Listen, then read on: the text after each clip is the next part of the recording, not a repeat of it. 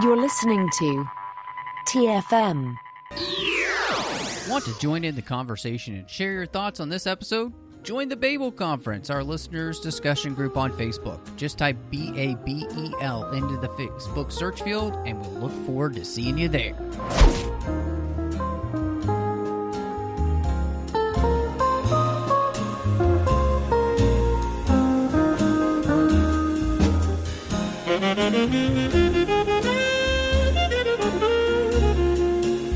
Well, hello and welcome to the 602 Club coming at you from the desolate planet of Exegol. And I gotta say, this place could use a facelift. And I'm really excited to be here today as we are going to be diving into uh, a, a, pretty substantial Star Wars book in Shadow of the Sith. And I'm just one of the hosts here, Matthew Rushing. And I'm really excited to welcome back with me is just, I, I mean, Star Wars literary expert extraordinaire from Beyond the Films, Star Wars Beyond the Films, there over on the Star Wars Report Network. The only, the one and only Mark Hurliman. Hey, it's good to be here. I had to loop around twice to find the place. I know it's so difficult to find, you know. I mean, and it's like, come on, just make more than one, two wayfinders. That would be great, guys. Right? Come on. I, I got, I got to admit, that's probably one aspect of the story that I really enjoyed because when I watched that scene in uh, the Rise of Skywalker, I'm like, why why didn't you just fly around the cloud? yeah, yeah. The fact that the cloud encompasses the planet, that was yeah. Because the way they yeah visually yeah. Anyway, but um, well, we're gonna get to all of the stuff here as much as possible. I mean, this book is massive and uh, actually one of the biggest Star Wars books that has been released, uh, except for I say uh, Lesser Evil, which was massive, uh, which Thank God it was. But anyway, uh, before we get into all of that, thank you so much for joining us. We really appreciate it. And, uh, We'd love it if you do a few things. You know, whatever pod catching device that you were listening on, just hit subscribe so you'll get the shows as soon as they drop. Uh, of course, you can also uh, follow us all over the place on social media. We've got Twitter at the 602 Club. We're on Instagram at the 602 Club TFM. You can find us on Facebook with the entire network facebook.com slash trekfm and of course we've got the website trek.fm where you can find all of the shows that we are doing as well as you know if you like the show best way to help us continue to grow you know just share us with your friends. You know word of mouth is great especially even on social media too. Um, and you can give us star ratings and reviews on places like uh, apple podcast or spotify and those kind of things and it helps more people find the show. So um mark uh, I figured, uh, you know, this is such a massive book. So I figured what we would kind of do is break it down into our major characters.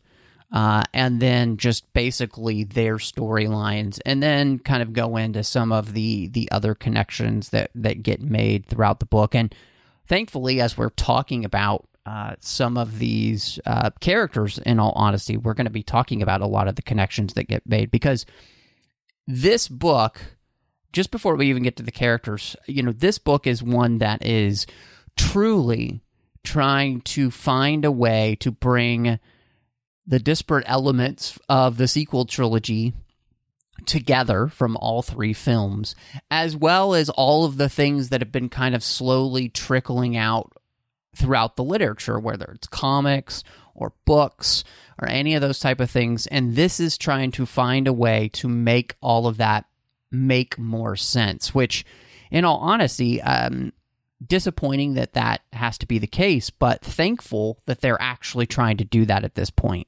That's always been kind of a catch 22 with storytelling and having the films and stuff coming out. Um, you know, what, what can you pitch later that's going to, you know, bolster it up? Like me and Nathan on Beyond the Films have always said the Stover effect with uh, the rise or the Revenge of the Sith, the way that mm-hmm. that just added depth to it that when you rewatch the film, you really get a kick out of it. I think to a degree, when it comes to like Rey's story, I get a little bit of that from this because you know you, you get to the setup for her, but I feel like the time placement of this, where it's 10 years before and after the last couple movies we saw, it, it feels a little weird because like when we end off for some characters, like they're sitting in certain spots for 10 whole years, it feels like. I mean, granted, they may go off and do other stuff, but I mean, for all we know right now, they're just sitting there for 10 years, and it feels like what a what a way to just kind of toss that character off to the side and be like, well, that's where he's at now. Um, but yeah, I mean, they, we've always kind of had that to a degree of where we've had to go back in other mediums and had the opportunity to either retcon or flush out what they originally meant with certain things. And this one had some cool stuff, man. Like especially in the aspect of of what it brings with the Sith. You know, I mean, Mhm. you have that's always been like a crux when it comes to certain friends of mine where they hated legends because well you know vader destroys palpatine he you know he was the chosen one he destroyed the sith if anybody sith wise shows up well then his sacrifice meant nothing and they hated legends because you know palpatine came back and stuff and now i'm like in an in an era where canon brought palpatine back and we're kind of seeing that to a whole new degree and i'm just like those friends are just still beside themselves with grief but i'm like Mhm. sitting here enjoying what we're getting yet we're still having so many questions Mhm. unanswered yeah, like the whole uh Sith Eternal and and what it means to be an assassin of the Sith and you know in the rule of two where in the heck did all these Sith come Yep, from yep. and are they Sith I mean can we really call them Sith and if we are doesn't that mean we should still be calling Mhm. Ahsoka a Jedi because I really don't feel like any of them are any more Sith than you know Yeah. uh, Rogana Ismarin was I think that you know, I think that's a great way to kind of start because obviously this book is called Shadow of the Sith, and and one of the big things that that this book specifically is trying to do is trying to work in all of the things that we kind of. I don't mean this in a in a mean way, but you just kind of got dumped on us in the final film, eh, where there's this Exegol planet, there's this basically the planet of the Sith, um, and that it's been hidden all this time, and there are all these cultists on it, and like it just opened Pandora's box really in so many ways, where there's so many questions, and like you said, how does this all work with the rule of two and the the the history that's kind of been alluded to uh, you know the the Clone Wars is kind of alluded to like a Darth Bane and you know like these other Sith um, that we knew from you know expansion and legends and everything right? And they've kind of slowly been kind of working back in the history. And it does almost feel like you know, this book kind of starts the process of expanding on Exegol and where all these people come from and, and what this place actually is. But I, I do feel like, you know, somewhere along the way,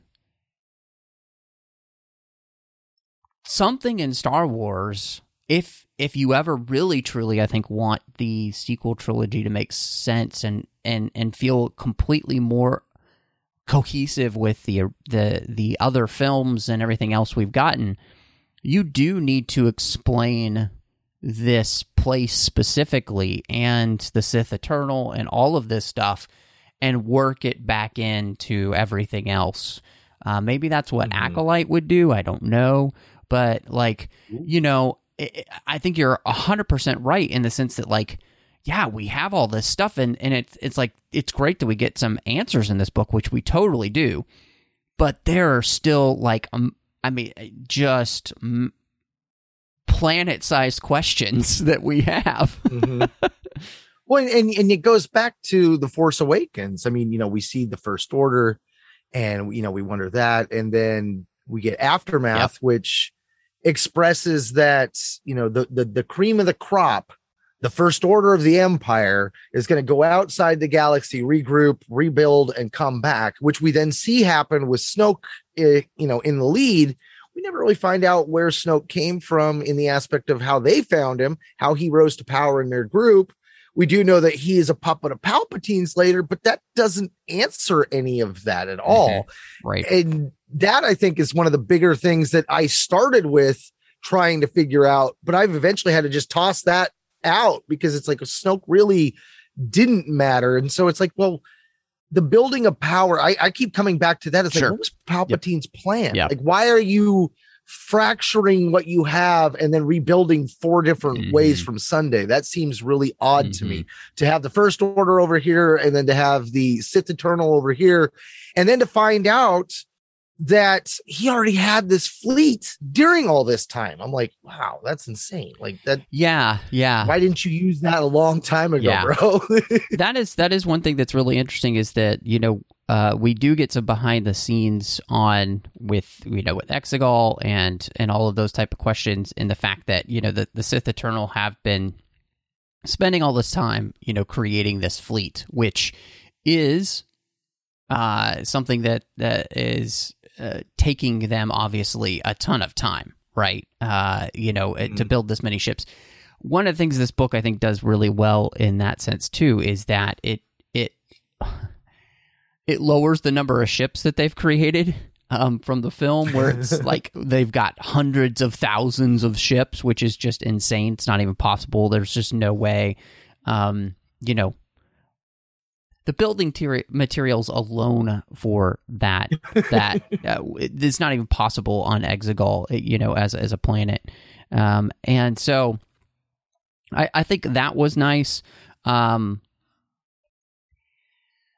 but I think again, you know, you, you just are raising so many great questions. Is that how does all of this really, you know, work together? And there's a lot of details to which we still don't have, even with this book. Which again, this is not a fault of this book at all. Right. So I don't want to hear anybody as we're talking about this and they just want to turn this off, like, oh, they're just going to be trashing this book. No, there's. I don't think there's anything that I would trash in this book.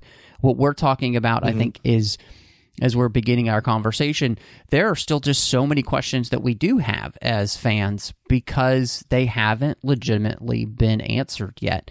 And and that we're always there. You know, I think you brought up really correctly, you know, even from the time The Force Awakens came out, and I've been hitting this drum ever since that movie came out.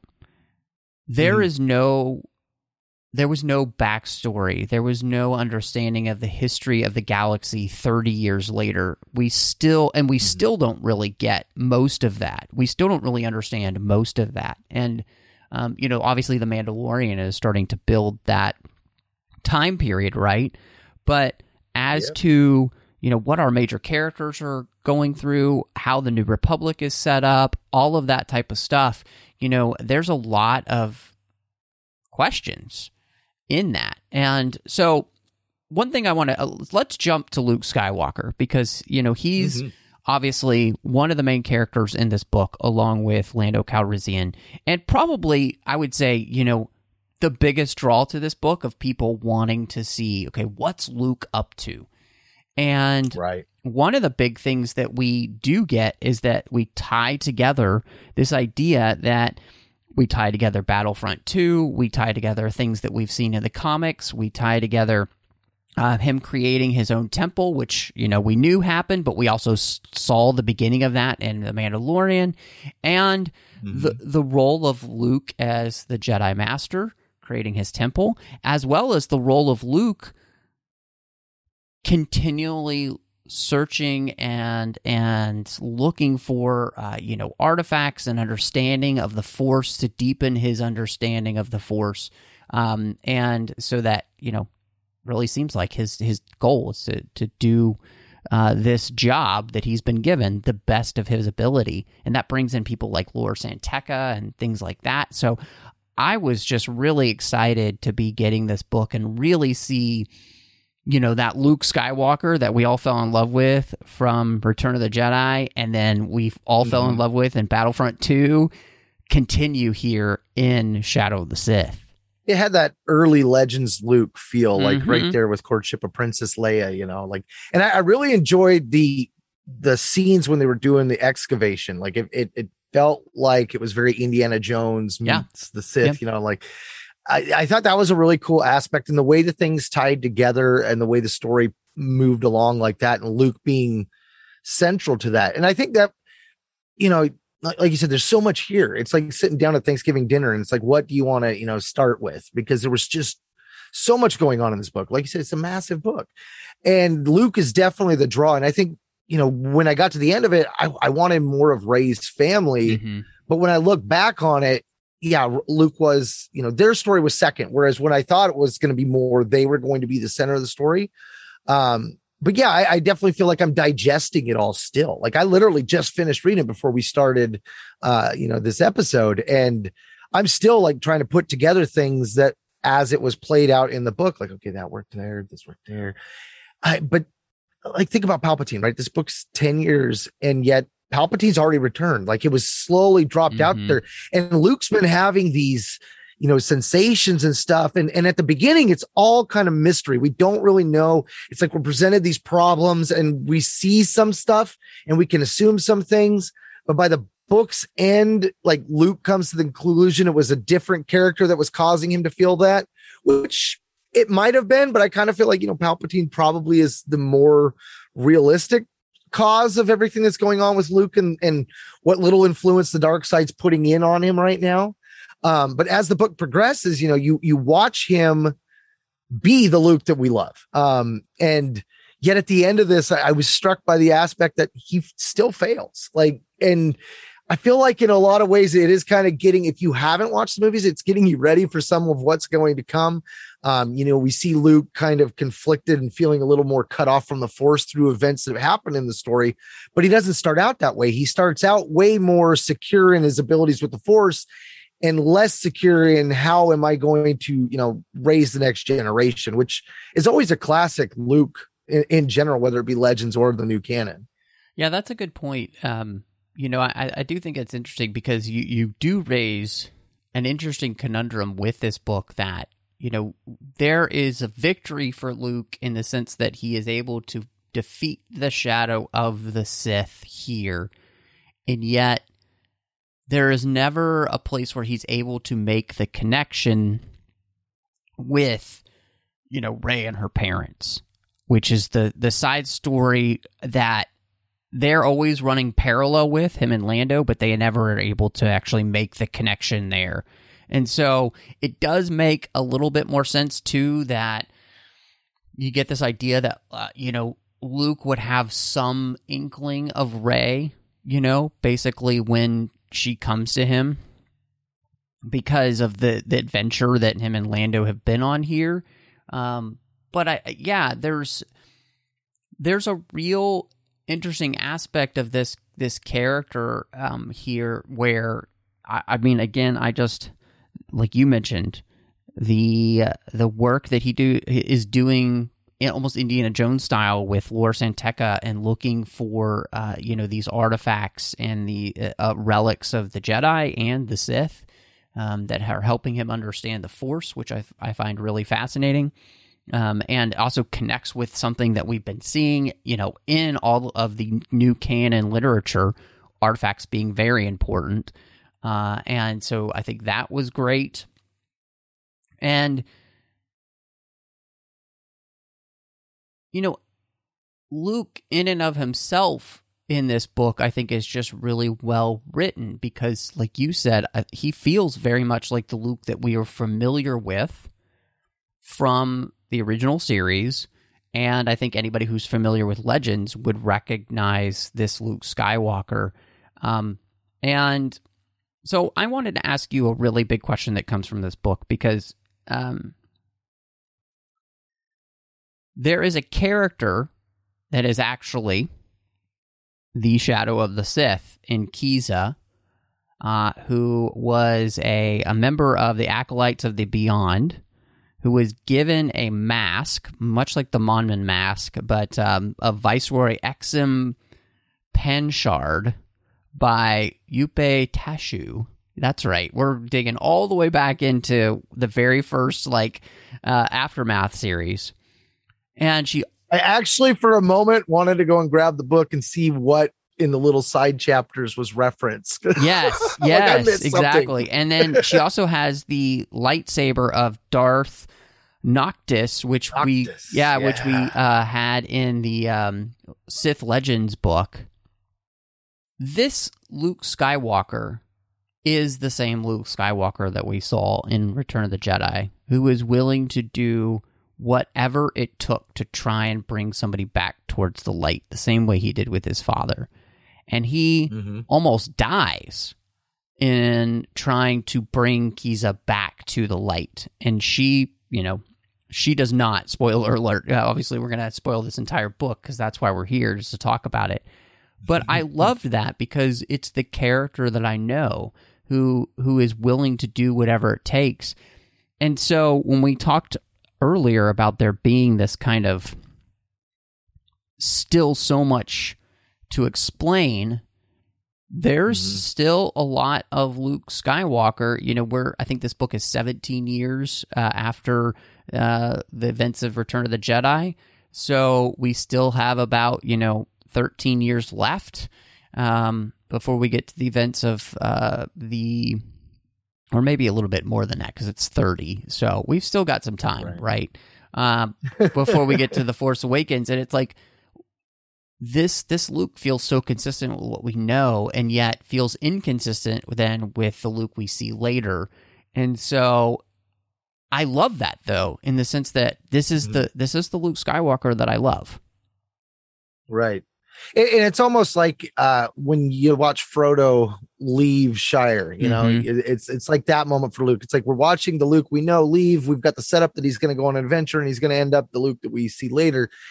And we get the touchstones as to what could possibly be the main reasons. And I hope we get more to flesh out what Yes. kind of pushes Luke because that is a fundamental change in Luke. Um, you know, and and Yeah. and you're right with with Kiza there was a character that I really enjoyed that aspect, and yet at the same time, it was kind of detached. Like I, I was trying to figure out where these characters. I wasn't sure if they were from Heir to the Jedi.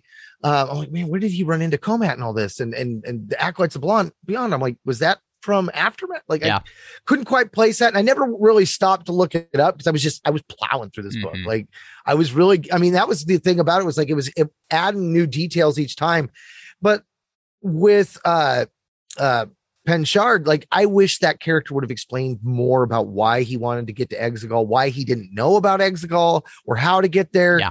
I mean, because he was a Sith, and so that kind of connection as to what the importance of Exegol is. I mean, you know, we've had so many planets and worlds that were the birthplace of the Sith or the homeworld of the Sith, and and you know, and then you find out, well, yeah, it was just one of many.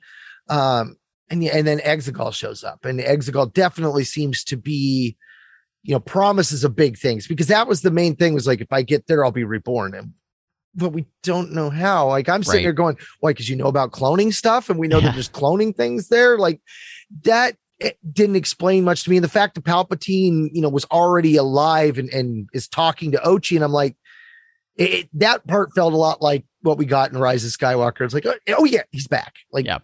Come on, man, give me a little more on that. Like, Mhm. I'm I'm dying to know these type of details. Well, and I do think that, that you raising that is, is something that's really important because these connections, you know, I, I, we have Kiza and then Komat, who is the the woman who, in the aftermath series, that you know Luke helped free from the acolytes of the Beyond, and then ends up helping Luke and Lando in their search, uh, and I think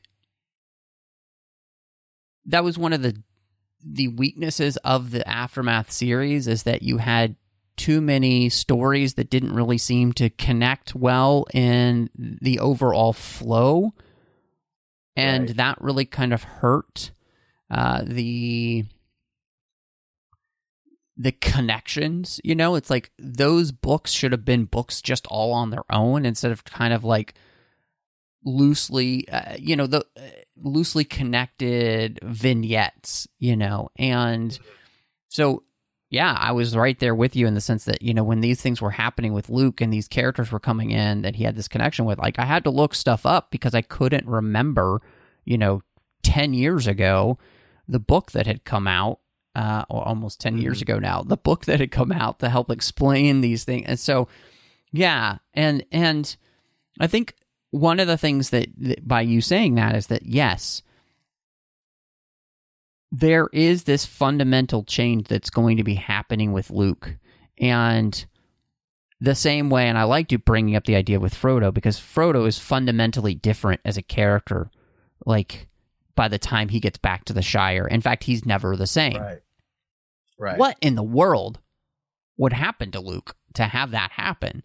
Like, you know, I I don't even know how you create a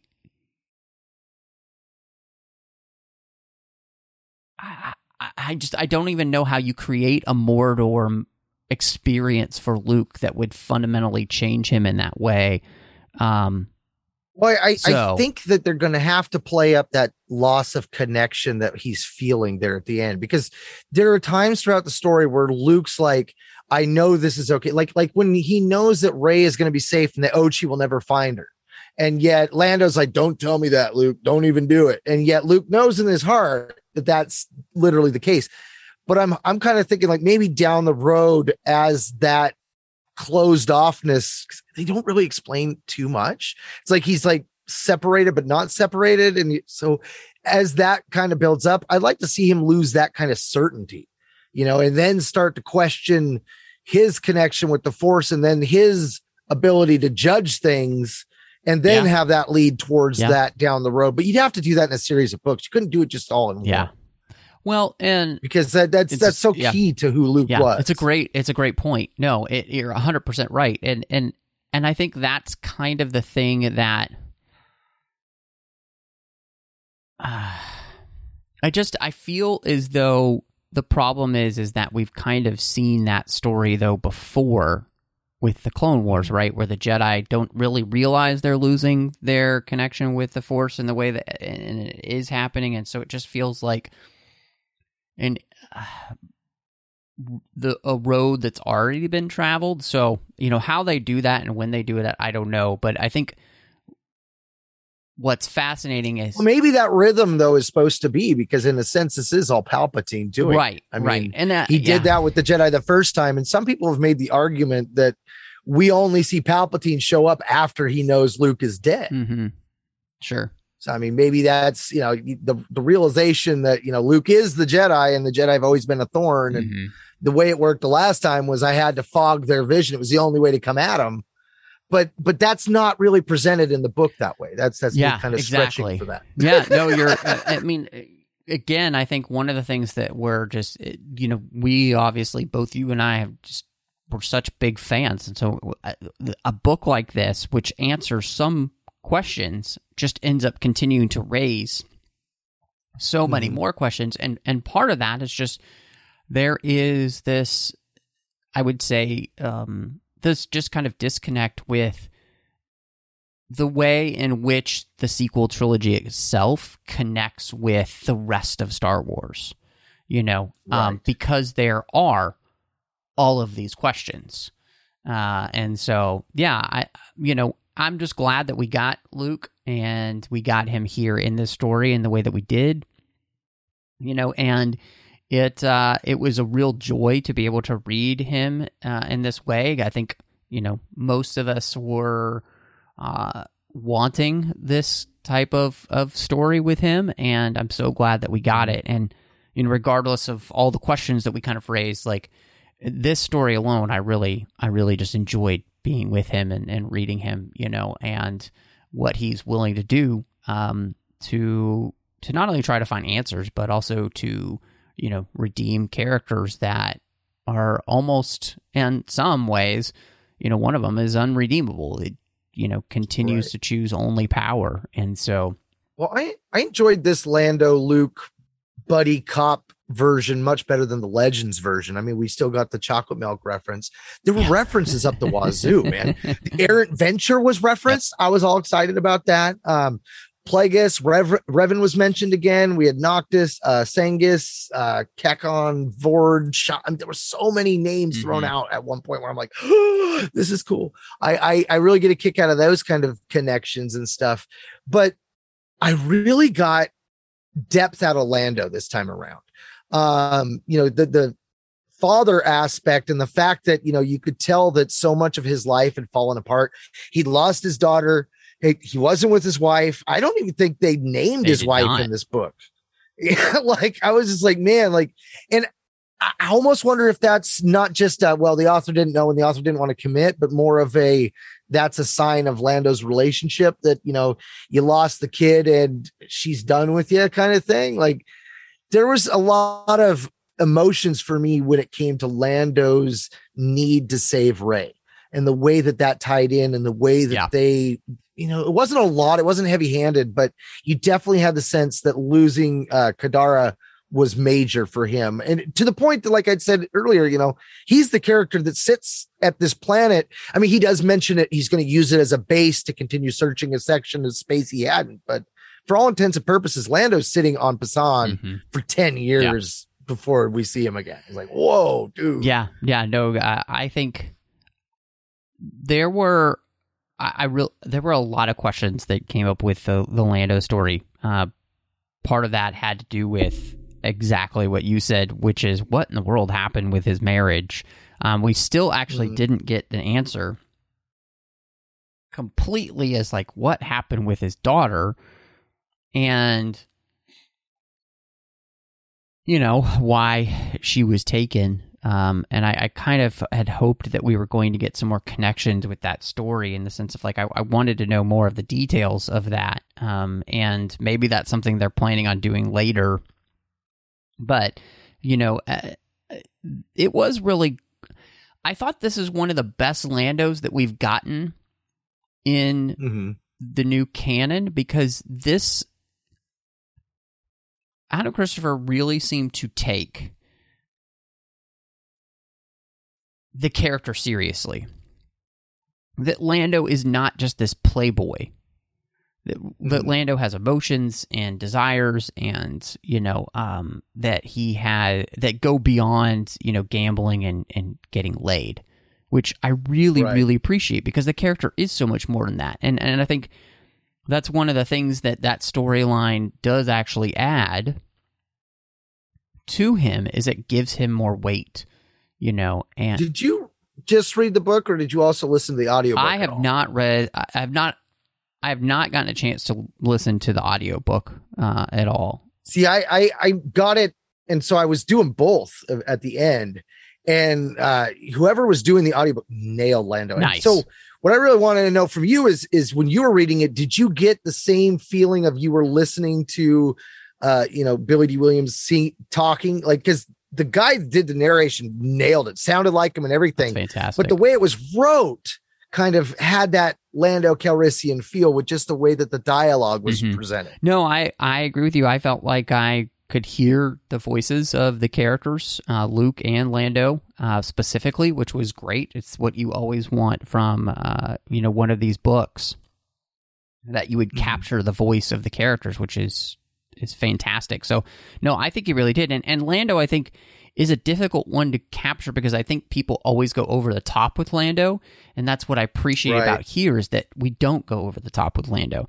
because that's not what it's about. Right. Um, you know, I think everybody just again kind of wants to make him this sex crazed playboy, and that's not all he is. You know, there's so much Mhm. more to Lando as a character, especially by this point in time. And I think he really nailed it. The author gets that. And I think that's what made Right. the story um, so heartbreaking for the character of Lando. And, you know, uh, one of the things that we do is that they bring in a ton of references to the first Lando comic that we got.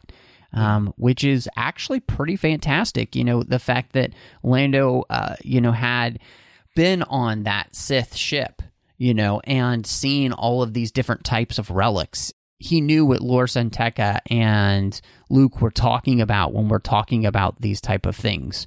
And so I thought Mhm. that that was a, a really great callback because in many ways that comic has really not been used often Mhm. uh, as a reference point. And we finally got that as a reference point and it fit very organically then in the story that we're telling here. Yeah and and ironically uh anna maxer or or uh, whatever his name was he was presented very much like the lando calrissian that we all you know the sleazier side. Mhm, like the way he would talk Yeah. there were times where i almost thought it was lando talking and then i was like oh wait no yep because the, Yep. the the way that the guy was doing it would just be a little more sleazy but you got that feeling like lando's more of a jack of all trades in this i mean Mhm. there's there's internal Lando narration that's going on that you could just tell when it's a Lando centric chapter because like he just like embellishes a little bit more. And like they even have the the the um Calrissian Chronicles was was great that that came back up into play, and and the running gag of you know I was a general and his connection with Shiv and everybody else or Shriv uh, Yep. from the Yep, uh, that was great. the games. I thought that was cool. Yeah, there was a lot of connections like that. That was fantastic. Again, uh, just more connections that we see really utilized. And again, I, you know, I said in my review, this book is working overtime to bring things together from all of canon and Mhm. especially what we've been getting in new canon. So things start to connect and make more sense. And so i really really appreciated that um, in this book. And i thought it was you know especially with lando that's something that's just really important uh, because he has been a part of a lot of this story. And i think i think the one you know downside to it is that because of where the story takes place, you kind of mentioned the idea of that Luke fails, but we don't really get the opportunity to have either of these characters be successful uh, in their missions. Um, and that's Right. kind of frustrating, I think, it, it, as you're just reading the story, because you know you do know where everybody's going to end up and that you know there's not going to be a connection between Lando and Rey's parents or Luke and Rey's parents um you know they're they're he's not going to find his daughter or really get a clue as to where she is um you know and so there's a lot of those things which are kind of like just eh, a little bit sad that we're not going to get movement on those stories which is is a place where it's like I would like to see some some some movement, um, and Mhm. uh, you know, I think all of us as fans would like to have um, an understanding of of what happened. You know, does he ever find his daughter? Is Jannah, you know, his daughter, or is it just a coincidence? You know, I mean, those are all just things that are just left out there that, in all honesty, feel like they're rife for a book to tell us. So, um, and you know, I think Th- and that book could actually explain why Luke wouldn't put Rey together too. You know, like right, right now you're like, well, hey, you were on a mission, you had a little girl, and Right. Here's this little girl. But if you think about Lando being one of many kids that this mysterious first order, Mhm. this evil Yep. entity was taking, then that adventure in this story just becomes Yep. one of many kids in this time frame that just disappeared. Luke wouldn't make that connection, Yeah. which would make sense. Well, and I mean, gosh, you just raised a quick question, uh, and and not something to like get full discussion into, but it's like, okay, how does the First Order fit into all of this with Palpatine's plans and everything? Like that doesn't make you know, like it, it seems to make very little sense as to how all that works when you know it, he's got the the whole planet of Sith that are you know, so that's that's a whole other discussion, but. I guess one of the things I'm I'm really interested in too for you is, you know, we finally uh, Ochi of Bestoon has been a character that we've been seeing a ton of in the comics, especially the Darth Vader run uh, and uh, what they're doing with um, the uh, Crimson War that's going on uh, Mhm. and everything. Here we get an understanding of exactly what's driving him to want to get to Exegol and what's driving him to to take the mission from the Sith Eternal to look for Rey in the first place and how all of that connects so that Rey ends up on Jakku in the first place. And that was so weird too, because like they started at Jakku and then they go back to Jakku. Let's everybody go back to Jakku. That's a good question. uh yeah, no, I, I I I did wish though that Exegol was explained more. I mean, that to me, like, you know, yeah, they gave us why Ochi wanted to go, but I, I really felt like there needed to be more prominence to the Mhm. planet and why, you know, I mean, we we know about the ships, and outside of that, you know, th- I, I feel like there's a a force side threat Right. that was just never really presented in a way that it should have been. Um, you know, like especially when you think about, you know, uh Exim's character wanting to get back to be reborn. Mm-hmm. So you know, there's something at play here. We know Palpatine was reborn there. We just there's a lot of those type of details that I still want to know more about. No, I think you're absolutely right because I I think one of the things that happens there in the story with with Ochi, you know, his desire to go back to Exegol is he believes that it's this place where he can be fully reborn, that he will get, you know, basically his full body back. So Right. You know, he won't have these cybernetic enhancements with the eyes and, uh, you know, uh, the Lobot like thing around the back of his head. You know, he that he can be fully remade, and mm-hmm. which is obviously something that does kind of connect with to what Palpatine and the Sith Eternal have been trying to do for Palpatine for the most part this whole time. And but where did this idea come from? And, and, I think you're absolutely right. Like again, it just raises more questions about Exegol and what it is and how it all works and with the Sith and everything else. How does this all fit together? And right, because I, I see more of a science connection than a force right, one. You know, yeah. I mean, it's like clearly everybody wants to go back to this place to be reborn in a clone body. And I, it was around one uh, page 175 where uh, Anna Maxer is talking to, and he's scanning Dathan and the family. And that's when he notices and he mentions the maker's mark. Uh, and they throw out the calm logo protein and stuff. Mm-hmm. And I'm like, oh, calm. Like that's Dorsk 81 from Legends. Like little tiny things like that. Like I definitely got a feel that Adam was doing a Luceno uh, where he was just tossing in all these little stuff. I mean, so much stuff that I was like, I, I stopped trying to find out what it was being referenced to because I was like, this is just yeah. slowing me down. yeah, no. but it was, I was just flying. I'm right there with you. Uh, I mean, there's just so much stuff. And again, I think, uh, you know, a book like this, it answers some questions, but it also illuminates just how many questions still remain. Mm-hmm. Like the scene when Luke goes to Tython and he has the vision mm-hmm. where he's transported to Exegol. Thought that was awesome. Yeah. But when all these like Sith race show up and they've got these black lightsabers and they're trying to attack him, I'm like, I'm sitting here going like, you know, where do these guys mm-hmm. fit into the the Sith hierarchy? Yeah. Are they like inquisitors? Are these guys just ghosts in the forest? Do they not actually exist? Are these real blades? Like there was so much going on that I wanted to know more about. Mm-hmm. But you know, like like you said, maybe we'll get that later. Maybe there'll be more tie-in stuff with Tython and Exegol and and you know stuff in the past.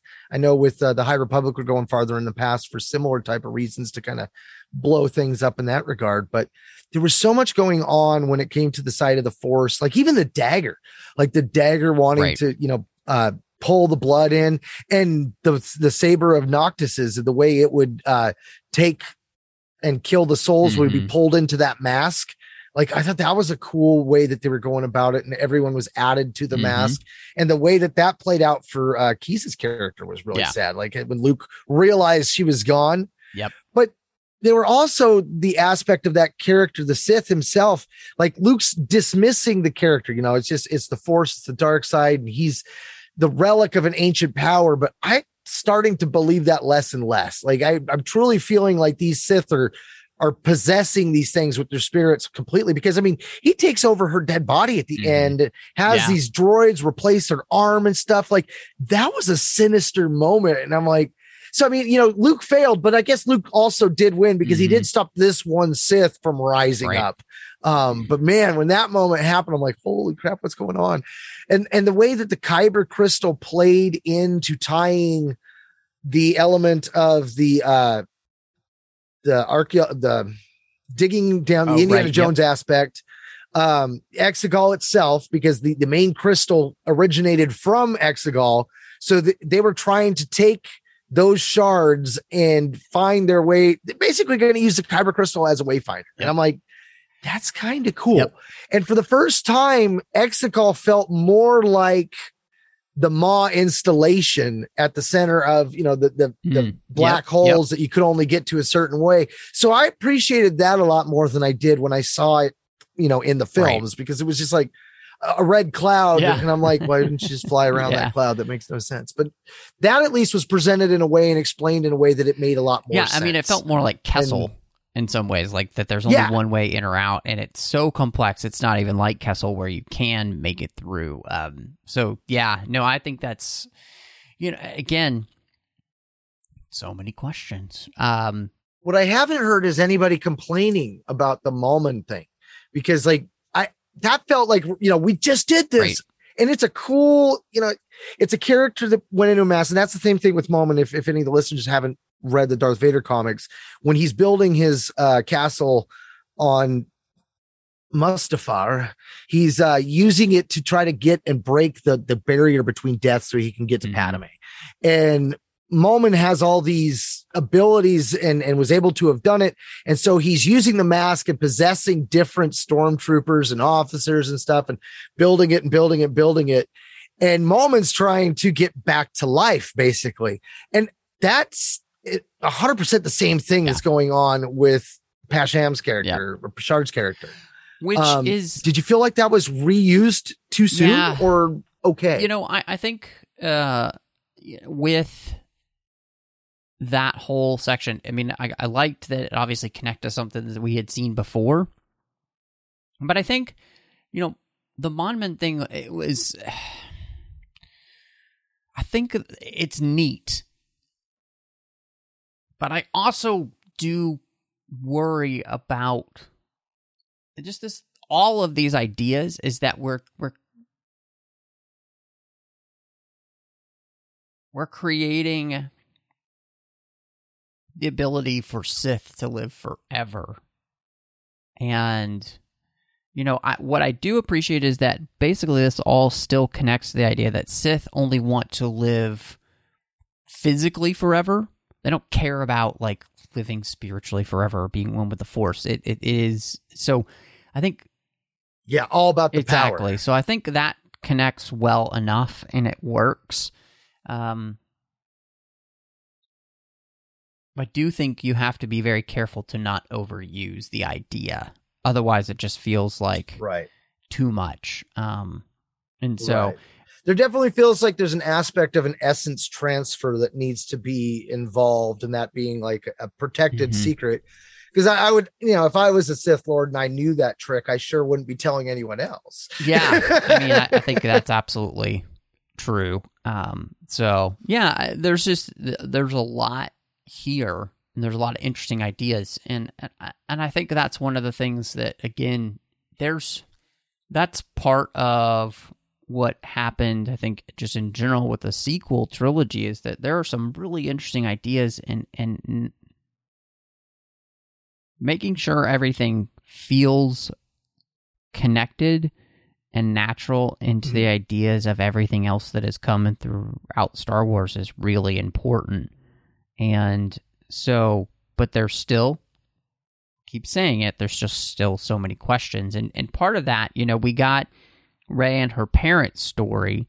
So we definitely got Dathan's story about, you know, how he's this um clone of of Palpatine, you know, uh he's the uh strand cast clone so connects with you know other things that we've seen in in star wars and those ideas but he has no force abilities uh you know and he you know he he finds a way off of exegol and is able to you know find somebody to end up married with. And she knows who he is. She knows that they need to be on the run. And you know obviously they're trying to protect rey. And it's very you know original series star wars. We're going to hide luke on the last place you think of people would look which is the planet that why would anybody be here you know again you know and so you know i, I thought all of that worked relatively well. I thought you know the the hard thing for for christopher in this book is that he is tied to the scenes the quick scenes that you see in the rise of skywalker which it's not always the most organic, I think, actually storytelling wise, for him to have to have them steal Ochi's ship so that, you know, a lot of that stuff, it's like, oh, I don't know if that's, you know, um, all, but Yeah, that was He works that was the the thing that done Yeah. them in though. but he works overtime to make all of that work. And so, uh, you know, again, it was just finally nice to get some of those answers. Right. I I really appreciated getting to see the scene between father and son when Anakin's Force Ghost came to Luke. Mm-hmm. Um, you know, that was uh, I'm honestly surprised that no one hasn't done that sooner. Yeah. Like uh and, and kind of like what happened with Heir to the uh, Empire with Ben Kenobi's ghost, though, we kind of see him possibly not coming back. Like it looked like there was some interference there for Anakin at the end. Mhm. Um, I don't know if that's something that's going to be a permanent thing or if we'll ever even Mhm. see him come back. Um, but I thought that was kind of a cool little touch. It was cool to see the corporate sector authority, um, you know, and, and that section of space being mentioned and talked about. Um, that was always something I always loved those Han Solo books and stuff. So like, you know, just that Yeah, little and, touch and Rick there. Pryde being I there. felt so, yes. which oh, dude, kind of a yes. random No, I'm reference glad you brought him uh, up. that um, you're like, okay, I'm not sure exactly how this will connect, like from him being somebody who served Palpatine, but anyway, all right. Right. Well, and then it, it was like he had like what two chapters, and then the second one, he's like, eventually I'm gonna lead everything. And they're like, Oh, that's slick. Okay, cool. Yeah, he's a bad guy. Yeah, just as just like I thought he would be. Yeah. yeah, that, I, I like the way that that played out.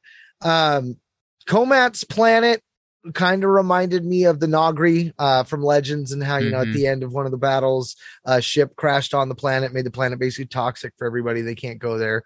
That that was kind of a cool play. And um, Miramir, she didn't get a lot of perspective. You know, like everything we really got from her was from Dathan's perspective, but she was smart. Yeah. Um, super smart. You know, she was able to to you know hack ships and everything. But like you said, like like when they stole Ochi's ship, like they had a good plan, Mm-hmm. but they didn't think about the fact that somebody might be tracking Ochi. yep. And that, like that, I mean, because I was like, when we got to their fate at the end, because at the beginning of the book, I was like, I wonder if we're going to see their fate. You know, like, like, wow, like this could be really sad. And and when we got there, boy, that did not did not leave me unimpressed. I was really choked up on that because like the whole Jakku scene when they go there, you know, you you'd seen that moment in the films where she's you know being pulled Mhm. by Plutt and you're like she's screaming at the ship going you know so you knew it was going to be emotional. And they did it to you twice. Like Right. the kid cried twice. I'm like oh man this is rough. And you know parents that have to leave their kids for the first time. Are going to relate to that scene. That was a brutal scene knowing and, and they went into dathan's point of view you know he's like i have to let miriam do it. I can't do it. I'm a coward. And he's sitting there berating himself. And i'm just like dude that is totally like you know no you don't take the kid. And i'm kept sitting there going don't leave her man don't leave her. But she'd she'd have been captured. They overlooked that one little thing about the fact that ochi could be tracked and that i mean they would have got away with it had it not been for that. Yep. and they found him so quick. And i mean it just all turned on a dime. And there were moments like that like even when luke was fighting you know uh Kiza and he realized you know what was going on with her like when Kiza quote died before the Sith took her over. And then again, it was like, man, these things like I was like, oh god, are these snakes gonna take this out? Is this gonna happen real quick? And then it didn't. It happened quick in a different route. And I'm just like, wow. Talk about take it all the way up to the end. Because I'm looking at this book thinking it's almost over and I've got like 400 pages, you know, or 200 pages, 100 pages. And I'm like, how is this going to end? And then we're getting to the end and I'm like, I've only got like six Yeah. pages left. yeah, it, it I mean the whole I mean with Rey, her parents and, and there are just like so many little connections that end up happening and I, I think we are due for more books to help tie all this together. And, you know, I, I hope that they will give it to us because, you know, this book helped answer a few questions, but I would say we still have 400,000 more, you know, that, that we would Mhm. like to see answered. And, you know, this book does a great job of, of starting that process of to make things more cohesive. Uh, and yet there's still so much more to kind of like knit together. So hyperspace tracking is is is a key prime example of that. You know we we get some basic physics of it. It's around page 324 or so. Lando they're luke uh, they're talking about the hyperspace tracking. Uh he goes if you have the right data and if you know exactly what you're looking for, including the ionization rate and the cycle frequency of the ship's hyperdrive motivator. You could theoretically filter the hyperwave data collected by the beacons and match it to the signature of the ship. And then Luke's like, well, yeah, except for the networks, you know, falling apart. And I'm sitting here thinking, but 10 years later, they're still doing it. So, like, mm-hmm. that Yep. Were they doing a different way? Or? Exactly. So it, yeah, it, that gap of 10 years, like if it wasn't a 10 year gap, if it was like, like maybe like six months, some of those things would have worked, mm-hmm. but it wouldn't have worked with Rey's yeah. age. So it's kind of like, uh, there's a, a juggle there as to where are we going to put this, which is probably one of my only nitpicks when it comes to story group in general. It's like a lot of times they don't want to dial in a story and mm-hmm. these kind of things are the results. You're like, but why would they sit on that for 10 years yeah. and have that ability and not use it? Yeah. Well, and and I mean, I, again, it's one of the things I think um, anytime that you are going to add to a massive story like this, you you do have to think about the implications for everything. And that's that's one of the difficulties i think right i mean it just really is it, it's mm-hmm. definitely one of the difficulties of this this story um and you know the the sequel trilogy in general. Um, it's it it just creates a lot of questions, um, and this helps answer some of those, but there's still so many more. And I'm I'm really interested, like where you ended up landing, Mark, for your ratings for the book. Hmm. That you know, I I'm I'm gonna say it's a solid seven. I mean, you know, that it it drew me in, and for a long book, it didn't feel as long as it was. Um, every time it felt long, it was in the opposite of a bad way. Like it felt long, and I wanted to get all my answers. you know, like it was a ba- not a bad problem to have. Um, I really enjoyed getting to see Luke and Lando doing their thing. Uh, it reminded me of that Legends book where they went in that one ship and, and did all the really crazy adventures. But it, you know that there was there was some moments there where I was realizing the differences in the relationship of those characters from their legends counterparts because there was some things that Lando was still like not quite willing to accept that Luke could do. And I'm like dude Lando and legends would have totally been like yeah dude I you do anything man. Uh, so it's kind of it's kind of cool to see that there are still some limitations to their friendships that you know like Luke's been busy. And I think that that is something that we see in their mm-hmm. relationship mm-hmm. because they're not as close as we thought they would right. be. Um, the the dark side element and the threat of the Sith and stuff from you know Kiza and this and the Viceroy, I thought that worked really well. Palpatine was a little lacking. It was cool to see him show up. I mean, we didn't see him, we heard him basically.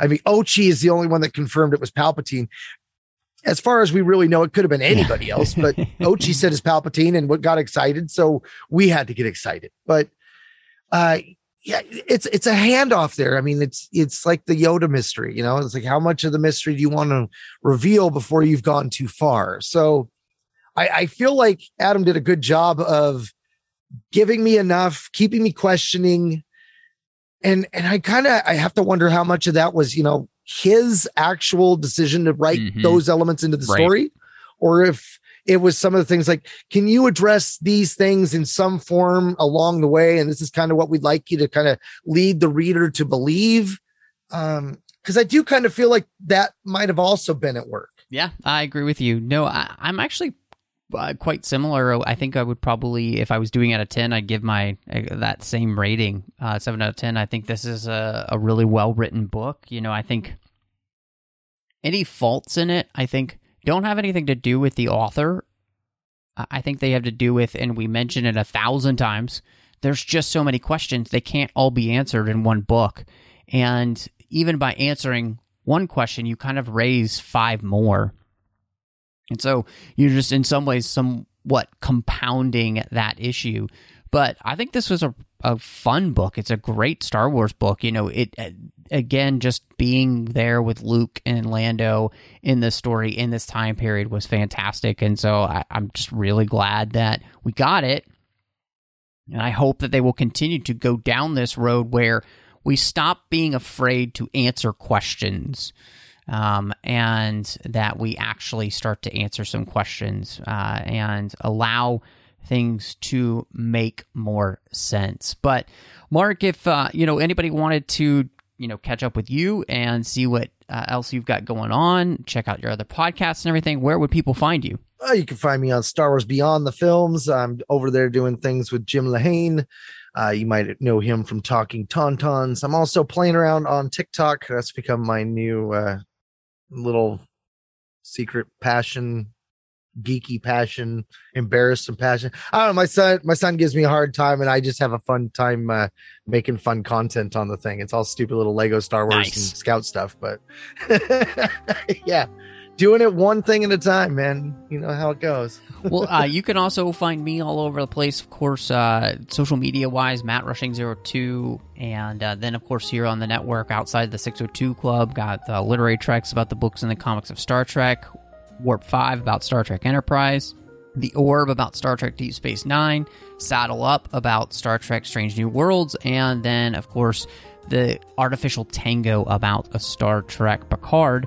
Over on the Nerd Party Network, a completed show I did with Dre Kaufman as we talk about every single chapter of the Harry Potter series, one chapter at a time, on Owl Post.